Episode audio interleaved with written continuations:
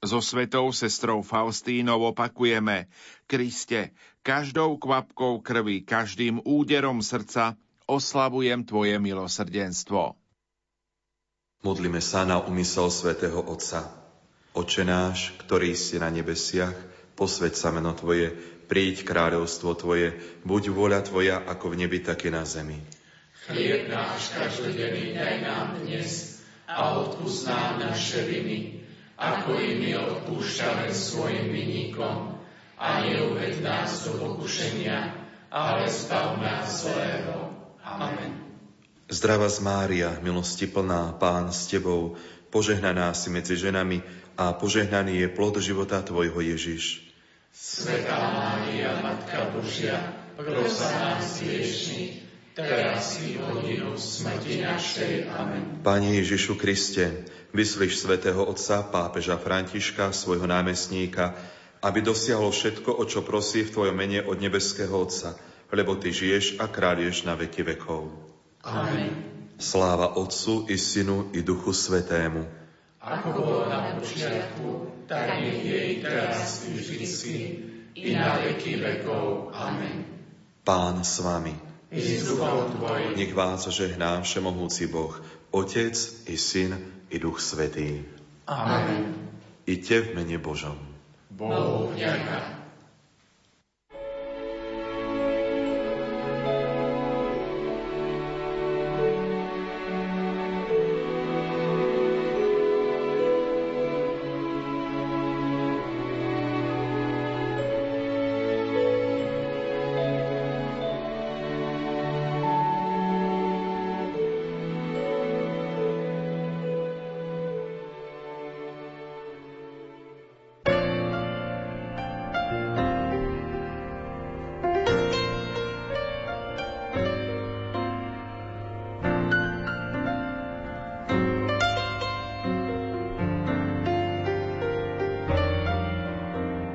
Tejto relácii budú použité reklamné informácie.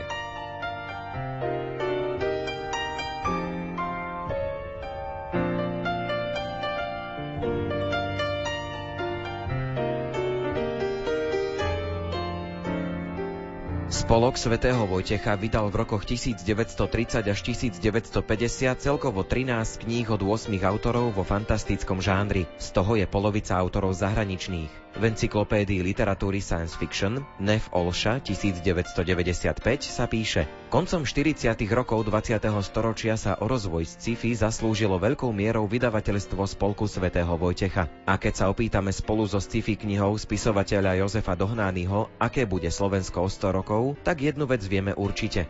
Aj v roku 2019 bude na Slovensku Spolok svätého Vojtecha a jeho desiate vydanie knihy Potupenie kríža. V nasledujúcich minútach sa pozrieme na tituly v žánri fantasy a sci-fi, ktoré vydal spolok svätého Vojtecha. Literárnu kaviareň pre vás vysielajú hudobná dramaturgička Diana Rauchová, majster zvuku Marek Rimóci a redaktor Ondrej Rosík.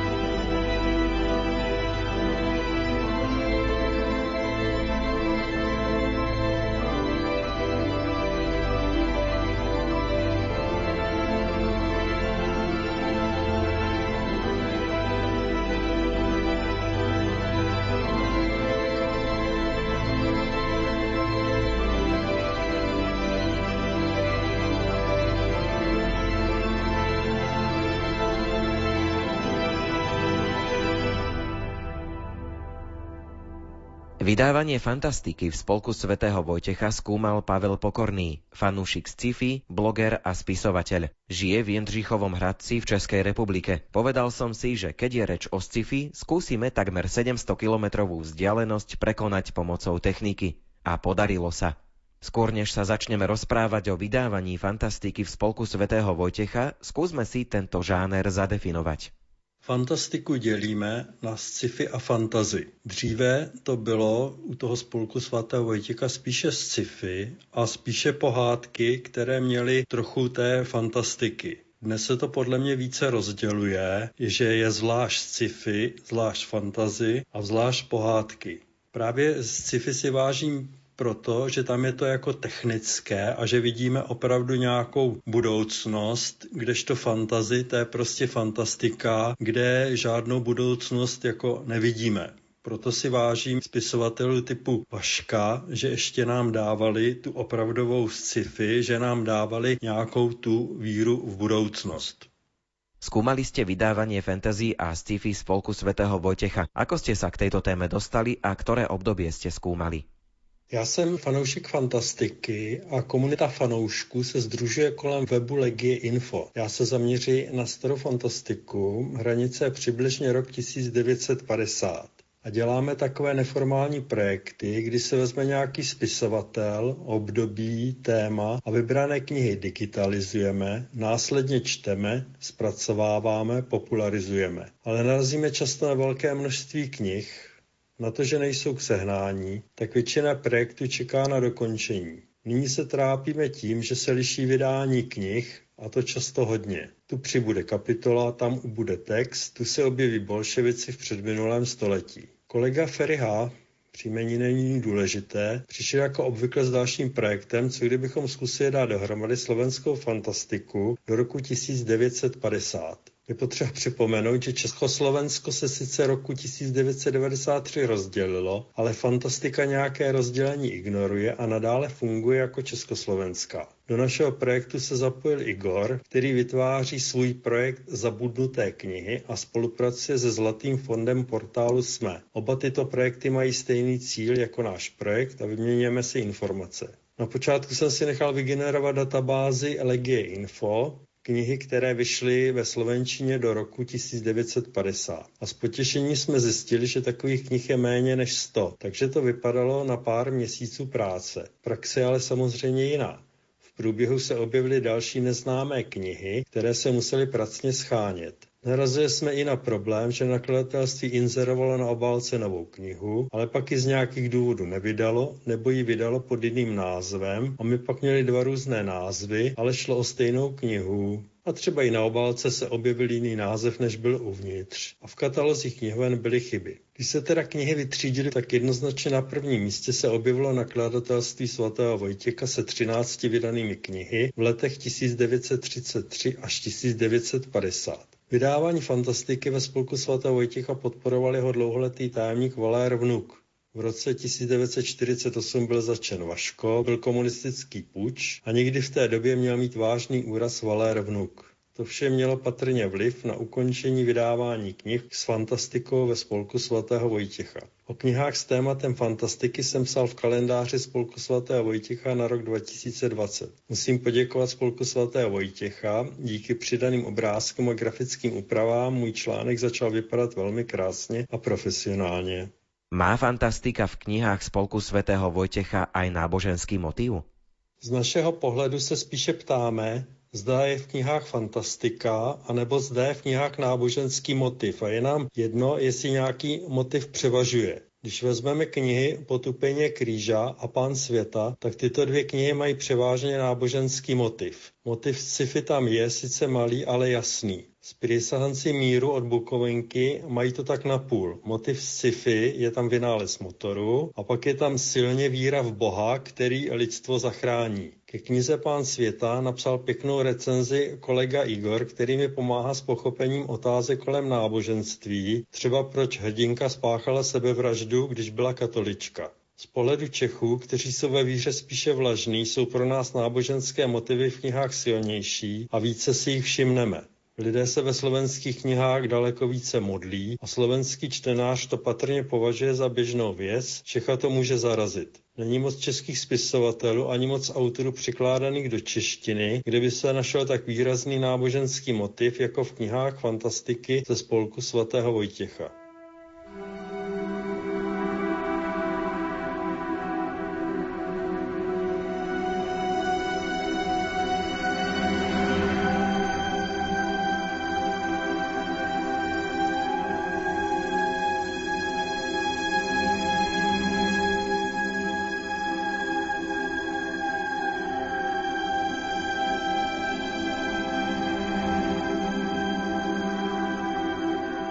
1933 vyšla v spolku svätého Vojtecha kniha francúzskej detskej autorky Elis Korkranovej Aničkiné dobrodružstva na Severnej Točne a inde.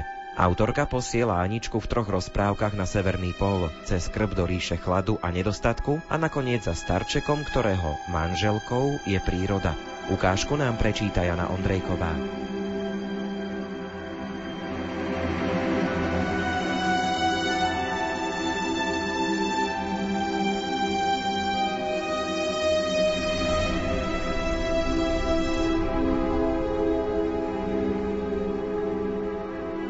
Bola to nemilosrdná bitka medzi rytiermi a ohavnými strážcami. Ako divo len zúrila. Okolo útočníkov vynuli sa tmavé podoby, usilujúc sa zahrdúsiť ich svojimi odpornými ramenami. Vyseli im okolo očí ako čierne pavučiny, dýchali na nich vreštiac, lomoziac. Ale armáda rytiera Červeného kríža neohrozene sa rútila dopredu. Tesne jeden proti druhému viedli zúrivý boj. Dietky ho pozorovali z hora. Obliehajúci zrazu zmizli im z očí. Stratili sa v tme a nádej na vyhracie bitky zdala sa miznúť. Potom však ich dobré meče znovu sa zaleskli tmou a tmavé podoby ustúpili. Nazad. Napred. Výťazstvo bolo raz na jednej, raz na druhej strane. Tak zúrila strašná bitka. Zrazu bolo počuť výkrik a rachot. Rytieri dobili hrad, vyškriabali sa k oknám, rozlamovali mreže žalára. Silné ramená vystreli sa k deťom. Vľúdne hlasy volali im, aby sa nebáli. Veľký zástup hrnul sa dnu k záchrancom. Aj postavy zla sa tam zhromažďovali. Ale rytieri útrpnosti teraz už nemohli byť porazení. Malých zajadcov pozbierali do náručia a rútili sa s nimi cez tesne zovreté rady nepriateľov. Anička znovu a znovu sa tlačila dopredu volajúc Zachránte ma, zachránte ma ale vždy ju odstrčili zlé podoby, ktoré ju ukrývali vo svojej temnote. Už bolo skoro po boji. Len jeden rytier ostal. Bol to vodca vojska. On prvý prišiel a posledný odchádzal. Dietky boli v jeho náručí. Vynuli sa mu okolo krku. Chystal sa vyskočiť s nimi von, preč od zlých, tam zhromaždených duchov, keď Anička s vystretými rukami vrhla sa k nemu volajúc. Zachránte ma! Zachránte ma! Obrátil sa a usmial. Mám už len jedno voľné miesto, povedal a zdvihol ju do náručia. Spočívajúc na tom statočnom a nežnom srdci, Anička cítila sa v bezpečí. V tej chvíli však počula nárek. Obzrela sa a hľa. Jedna malá postava s dieťaťom na rukách ešte ostala. Bolo to otrhané dievčatko, ktoré ta priviedlo Aničku. Vezmite aj ju, prosila Anička. Už nemám pre ňu miesta, odpovedal rytier. V srdci odohral sa veľký zápas. Či ona alebo to dievčatko má byť zachránené. Ona má ostať o samote v tomto strašnom hrade? Ale či má opustiť dievčatko, ktoré bolo k nej dobré ako sestra? Nie, nie, vezmite ju na miesto mňa, aj dieťa, skríkla Anička a vyskočiac z náručia rytiera Červeného kríža na miesto seba bledé dievčatko potisla k nemu. On v tej chvíli urobil to, o čo ho ona požiadala a zoberúc dievčatko i s dieťaťom, vyskočil von oblokom. Anička počula hlahol striebornej trúbky, víťazný výkrik rytierov, opakovaný ženami a deťmi, ktoré boj boli pozorovali. Potom však tma okolo nej stávala sa hlbšou a hlbšou a Žanička s nárekom padla na kolená.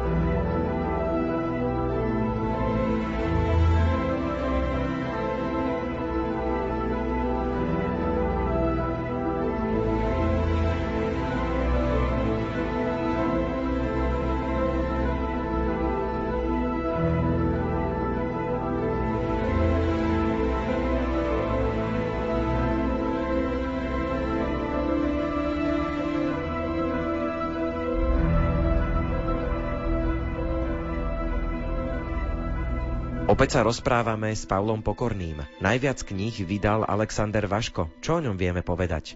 Osoba Alexandra Vaška a jeho dílo by určitě vydalo na malou knížku nebo aspoň na diplomovou práci. Kolega Ferry byl před mnoha lety od někud osloven e-mailem syna Alexandra Vaška, který mu podal několik informací. E-mail kontakt pak syn Vaška ukončil. Dcera Vaška měla žít v Kanadě. Bylo by zajímavé je zkusit najít a najít i ztracené Vaškovy rukopisy. Vaško po střední škole vystudoval důstojnickou akademii a stal se poručíkem a zamiloval se do chudé vesnické dívky Margarity Mihálíkové. Příjmení se zapamatujte. A jako důstojník si nemohl vzít chudou dívku, tak hodil vojenskou kariéru za hlavu, vystoupil z armády a oženil se, odešel s manželkou na vesnici, po ročním kurzu se stal učitelem. Manželko začala podporovat psaní a Vašku začal vydávat knihy a již jenom toto o Vašku je vydalo na povídku. Před druhou světovou válkou byl Vaško mobilizován a válku strávil na ministerstvu národní obrany. Pak se měl nějak připojit československému armádnímu sboru Ludvíka Svobody. Po válce sloužil v Nitranském pluku a zde byl roku 1947 zatčen té době mu zrovna vyšla kniha Sputané more pod jménem Aleksandr Vaško. Ve stejném roce kniha vyšla pod pseudonymem M. V. Mihálik, ano, v pseudonymu vidíme jméno a dívčí příjmení jeho manželky. Detaily kolem dalšího vydání knihy neznáme, i možné, že se první vydání jen přivázalo a dále jiná obálka. V rekonstruovaném procesu byl Vaško odsouzen na doživotí, rozsudek neznáme, možná leží někde v archivu. Podle informace od jeho syna byl propuštěn v rámci amnestie v roce 1960 a teprve další rok 1961 měl dorazit domů. Ve vězení měl Vaško napsat dvě knihy, zajatí uctívačů ohňa a v půšti takla makan které měly tak zůstat pouze v rukopisu. Bylo by zajímavé, zda se rukopisy zachovaly. V roce 1968 po sovětské okupaci Vaško s rodinou emigroval přes Rakousko do Kanady, kde žil na břehu jezera Hurion ve městě Sarnia, přístavním městě a pohraničním s USA. Zemřel roku 1978, rehabilitován byl až v roce 1990. Slovensko tak přišlo o vynikajícího spisovatele podle témat knih Velkého vlastence a my fanoušci fantastiky o jeho knihy, ale možná někde stále leží rukopis dvou nevydaných knih. Čím jsou charakteristické knihy Alexandra Váška? Aleksandr Vaško vždy začíná nějakým vynálezem slovenského vynálezce z malé vesnice či malého města. Vynález pak použije na vyřešení nějaké civilizační otázky, následně k rozvoji nějakého slovenského území, obvykle kolem místa narození vynálezce a následně k rozvoji celého Slovenska, někdy i světa. Kniha Odplata z roku 1938 má podtitulek Obraz naší blízké budoucnosti. Pak Vaško vydal knihy Divotvorný kameň v roce 1939, Slovensko na poschodiach v roce 1940 a Sputané more v roce 1947. Já bych nazval jeho čtyři knihy tetralogií s názvem podle podtitulku Obrazy z naší blízké budoucnosti. V knize Odplata je nejvíce vynálezů. Vaško řeší, jak zajistit dostatek potravy, jak přenášet energii na dálku. Mě nejvíce zaujala velmi originální úvaha, jak zabránit útoku Němců na Slovensko směrem od jihu z obsazeného Maďarska. Na konci knihy vznikají Spojené státy slovanské, taková vyšegradská skupina, tehdy ještě s Sovětským svazem knize Divotvorný kameň se řeší motory na vodíkový pohon, aktuální téma. Knize Slovensko na poschodách se řeší opět potraviny. Česky bych knihu spíše nazval Slovensko v suterénech, tedy v podzemí. A v knize Sputané more řeší slovenský inženýr výrobu elektrické energie a elektrárny staví rovnou na obou koncích středozemního moze, Gibraltaru a Dardanelách.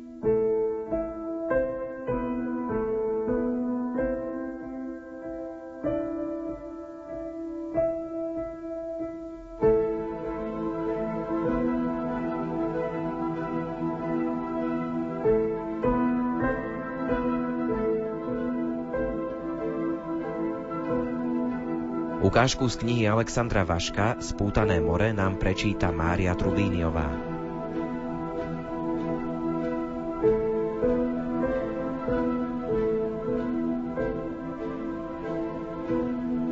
Zavše prezeral podrobnú mapu Európy, všemožne uvažujúc, ale márne. Bezradne dumal celé večery, no neprišla mu na um nejaká pozoruhodná myšlienka. Až raz – Nešlo o svetobornú vec, len o maličkosť, o obyčajný fyzikálny úkaz, o ktorom sa už na ľudových školách učil. Čítal krátky článok v poučnej rubrike istého mesačníka a ani si dobre neuvedomoval obsah. Až zrazu, keď bol článok prečítal, blisla mu mysľou myšlienka a očami sa vrátil na riadok, ktorý vzbudil jeho pozornosť. Ako každé more, tak aj stredozemné more sa vyparuje – Vyparovaním stráca práve toľko vody, koľko prijíma z Atlantického oceána až Čierneho mora a zo všetkých riek, ktoré sa doň vlievajú. Môžeme to aj v číslach vyjadriť. Prestal čítať a vyňal zo zásuvky veľkú mapu, ktorú rozprestrel na stole. Videl úzky Gibraltár a ešte užšie Dardanely. Túto poslednú úžinu, cez ktorú sa valia vlny Čierneho mora, videl už na vlastné oči. Na Gibraltári ešte nebol, no podľa mapy vedel si ho predstaviť. Je zaujímavé, hútal, že práve toľko vody sa vyparí, koľko sa dostáva. Čo by bolo, keby sa viac vody vyparilo, než celé stredozemné more príjima? Jednoduchá vec a hladina by začala klesať, až napokon by hladina oceánu a Čierneho mora bola vyššie než hladina stredozemného mora. Usmiel sa v duchu. To je nemožná vec, avšak keby to bolo možné, vznikli by v úžinách najväčšie vodopády sveta. Vyskočil zo stoličky a začal sa nervózne prechádzať po izbe. Tam by sa mohli postaviť ozrutné hydrocentrály, aké ešte svet nevidel, ktoré by stačili zásobiť a zda celú Európu. Nevdojak mával pred sebou pravicou, ani si to neuvedomujúc, Hlúpe myšlienky. Sníva sa mu a žíva sa do rozprávkového sveta ako taký malý chlapček. Veď márne by uberal stredozemnému moru vodu, koľko by ubral, o toľko viac by sa doň vlialo z Atlantického oceánu. A konečne, kam by odvádzal toľko vody, koľko by bolo potrebné na také obrovské hydrocentrály, aké si predstavuje. Rozhodol sa, že dôkladne preštuduje tento problém, ktorý sa zdá nemožným a predsa tak násilne sa mu natíska, že mu nedá spať a vodne v noci ho prenasleduje. Aby sa mohol predsa len odpútať od myšlienok, ktoré zatiaľ nemali nič spoločného s jeho štúdiami, spravil si rozvrh a podľa toho si zadelil čas. Pravda, v tomto rozvrhu nezabudol ani na svoj problém, ktorému venoval týždenne niekoľko hodín.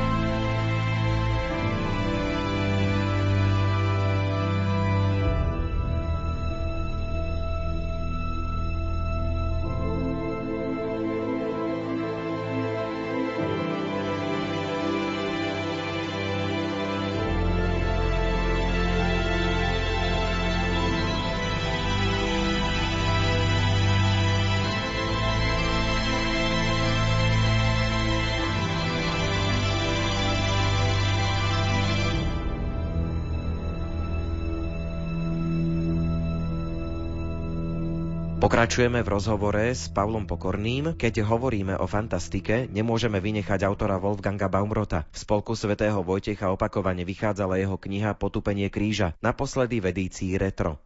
Spisovatele Baumrota máme zařazeného s označením sci-fi a dystopie. Vádí se u něj hlavně jeho dvě knihy, Potupení kříža a Vítězstvo kříža. Mám přečtenou pouze první knihu, druhé je v pořadí, přece jenom těch knih na čtení bylo hodně. Je dobré vědět něco autorovi, než se začnou číst jeho knížky. Spisovatel Baumrod byl sudecký Němec Leopold Klíma z německé osady Rottenbaum u města Nýrsko na severní části Šumavy asi jeden kilometr od hranice s Německem. Osada byla pojmenovaná podle červeně natřeného stromu s mariánským obrázkem. Z osady Rottenbaums bylo po vládě komunistů jen pár domů a základy kostela. Přesto z takové osady vyšel spisovatel, který napsal knihu, která se vydala dvakrát Česku, pětkrát na Slovensku ve spolku svatého Vojtěcha Máme internet Nahlédnutím do katalogu Německé národní knihovny lehce zjistíme, že obě jeho knihy se vydaly i v Němčině. Potupení kříža se vydalo v Německu naposledy v roce 2016 a nabízí ho Amazon. Pěkná recenze o knize Potupení kříža od Martina Navrátila byla v časopise Verbum v čísle 2 lomeno 2017. Kniha je těžké čtení. Když čtu, tak každou nejasnost si poznačím do poznámky pod čarou. Potupení kříža má 301 stránek textu. Když jsem četl Jelemnického Červená 7, tak kniha má přibližně 250 stránek a z toho je 50 stránek doslov a poznámky. Podle stejné logiky by mohlo mít potupení kříža asi 70 stránek doslovu a poznámek. Knize by prospělo pro dnešní čtenáře zkrácení. Čtenářovi bych doporučil si knihu nejprve poslechnout jako audioknihu. Existuje ve zkrácené verzi a mít v ruce mapy Google a ujasnit si, kde se kniha odehrává, kde stojí nové město Athea, kam se uchýlili křesťané na volbu papeže a pak teprve začít číst 301 stránek. Spomeňme ešte jedného autora, Jána Kresánka. Z života Jana Kresánka nemáme další informace jako u Alexandra Vaška, s kterým se 18 let mladší Kresánek musel znát. Kresánek začal psát jako žák, poprvé publikoval jako učen u Bati, Kresánkovi knihy vydané v sešitové edici Modron během druhé světové války pomím. Kvalita jeho knih se propasně zvýšila při jeho spolupráci s dlouholetým tajemníkem spolku svatého Vojtěcha Valérem Vnukem. Za kresánkou nejlepší knihu považuji Ohnivé zlato, vydanou ve spolku svatého Vojtěcha v roce 1945. Je to klasická vědecká sci-fi. Je v ní opět vynález, ohnivé zlato, tajemná továrna v horách, v místě, kde slovenský inženýr staví tunel pod Alpami. v styl je hodně popisný. Začátek knihy obsahuje rozvláčné popisy krajiny, hor a bylo to hodně těžké čtení.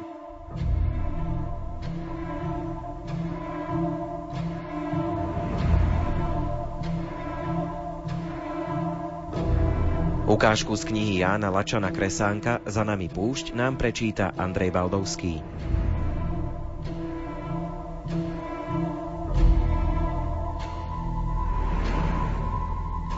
Zvrtla sa a zamierila k pohyblivému schodišťu.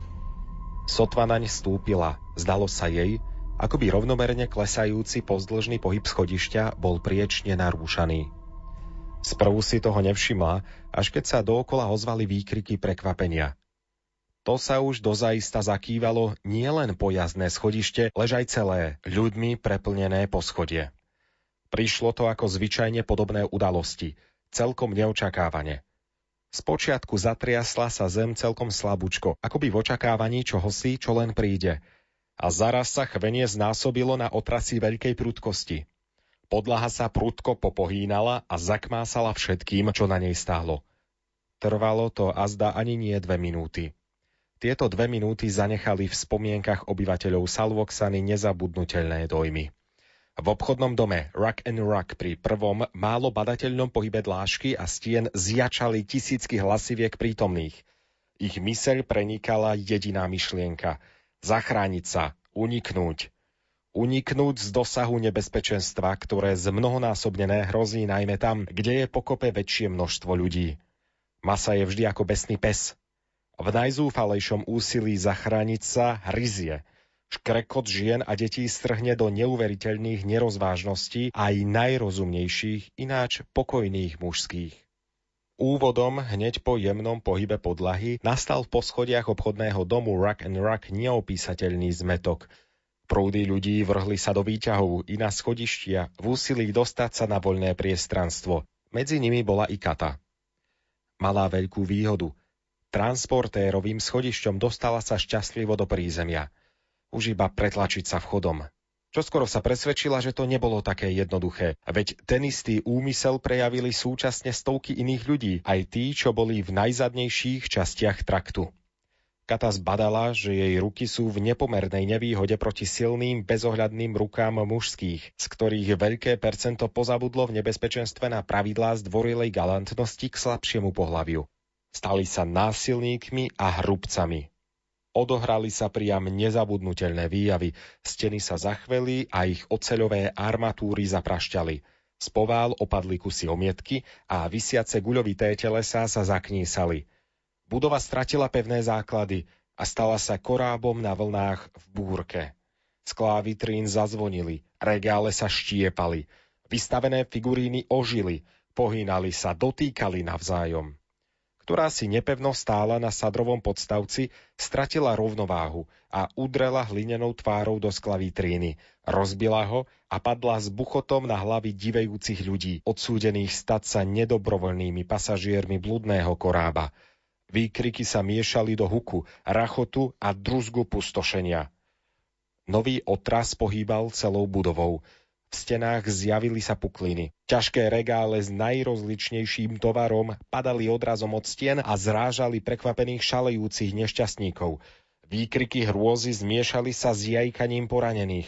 Konštrukcia budovy povolila a na jednej strane uvoľnili sa povalové nosníky prvej etáže. Masa muriva padla z jednej strany i s celým zaťažením do prízemia. Cvenk drveného skla, škripot kriveného kovu, praskot lámaného dreva, rik a kvíľba poranených, prenikavé výkriky žien, prozby, úpenie aj kliatby. Miestnosti obchodného domu Rock and Rock zmenili sa v pár minútach na nepoznanie. Katarína s množstvom drobnejších poranení, dosácaná, dotargala sa k východu. Tíško, sotva pohybujúc bledými perami, odriekala krátku modlitbu.